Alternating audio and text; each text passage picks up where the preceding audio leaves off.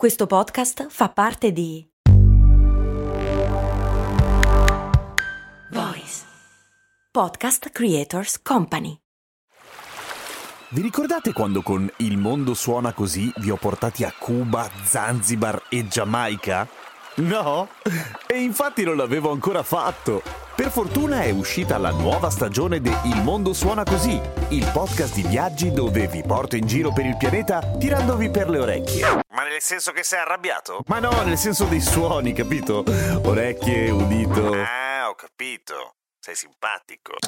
Il mondo suona così, una produzione voice in collaborazione con Eden Viaggi quell'insana sensazione di doversi trattenere da fare qualcosa di molto stupido quando, boh, sei ad esempio a grande altezza e guardi giù. Cosa molto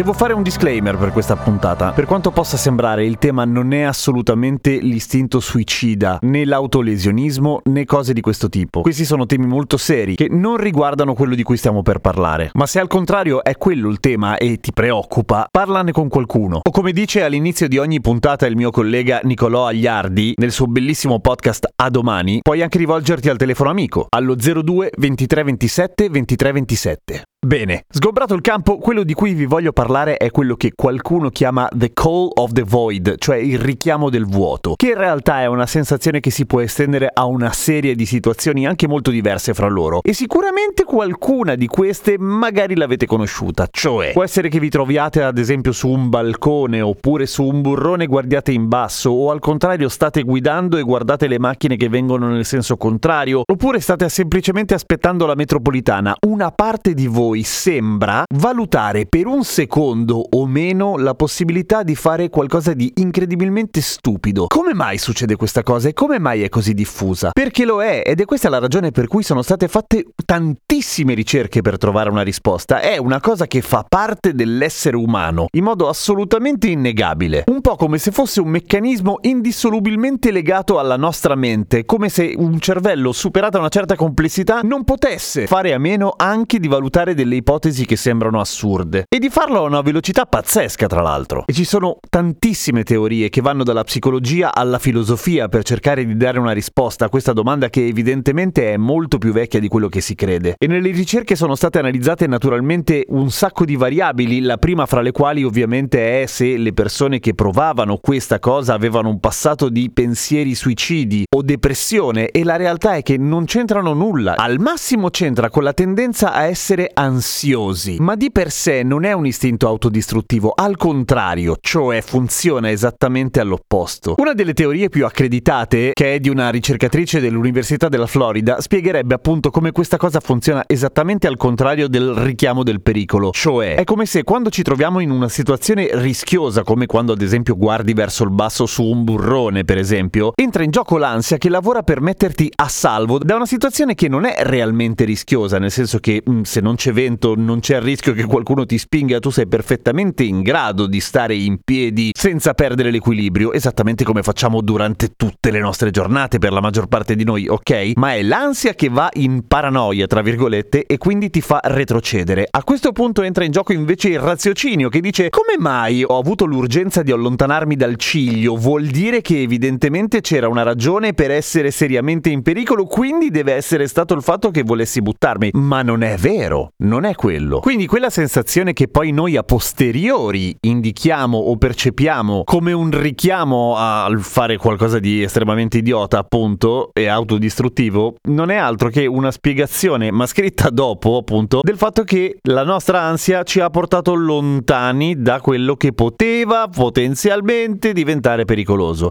quindi molto lontano dall'esserlo. Quindi, in poche parole, non è un richiamo a qualcosa di pericoloso, ma è al contrario l'urgenza di allontanare allontanarsi da qualcosa di potenzialmente pericoloso, per cui tutto il contrario, cioè è autoconservazione alla fine. Poi c'è una teoria della Cornell University che anche questa è molto interessante, cioè il fatto che quello che noi sentiamo, cioè il richiamo del vuoto, è in realtà il richiamo del pavimento, che non sembra una cosa molto logica ovviamente, perché se ti ci butti verso il pavimento ti schianti e ti fai molto molto male, per usare un eufemismo, ma nel senso il richiamo è verso una situazione di non pericolo, cioè il modo più veloce di raggiungere il livello della strada, ad esempio, quindi non trovarti più a una grande altezza. Non è logico per niente, ovviamente. Il processo mentale molto molto rapido senza passare dal via è quello della urgenza di arrivare a una situazione in cui non siamo più in pericolo. Il problema è che siccome questo processo è molto rapido non tiene conto, o meglio salta momentaneamente il fatto che arrivarci volando significa esattamente mettere in atto quello che ci ammazzerebbe di base, per cui no, il nostro cervello è un po' come se dicesse là presto dobbiamo andare lì così non ci facciamo male, ma se lo fai di corsa ti fai molto male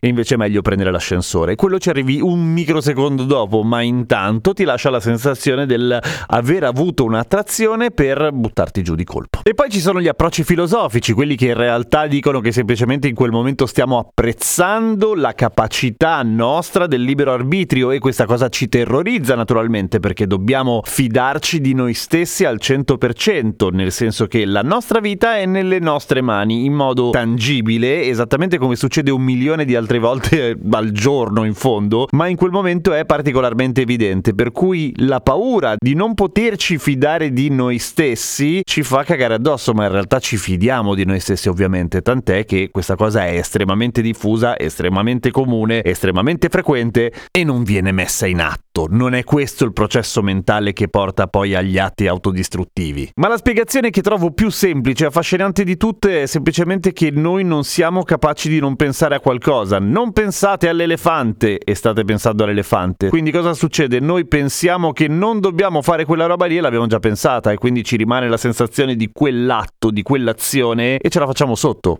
Ma è semplicemente perché appunto c'è una parte di noi che entra in gioco e dice quella roba lì no, eh? Ma nel momento in cui lo pensi, l'hai pensato, ovviamente. Quindi tranquille tranquilli, è una cosa estremamente comune che non è di per sé segno di qualcosa di brutto che sta accadendo nella vostra mente. È una cosa molto umana per rimanere in tema. Tuttavia, se la cosa vi spaventa o se pensate che i pensieri possano andare oltre quello che abbiamo appena detto, torniamo all'inizio, cioè chiedete aiuto. Che mica c'è niente di male, eh? Condividi questa puntata con chi pensi che possa trovarla interessante, tipo le persone curiose, tipo un sacco di persone. E seguimi su Instagram, sono Radio Kesten. A domani con cose molto umane.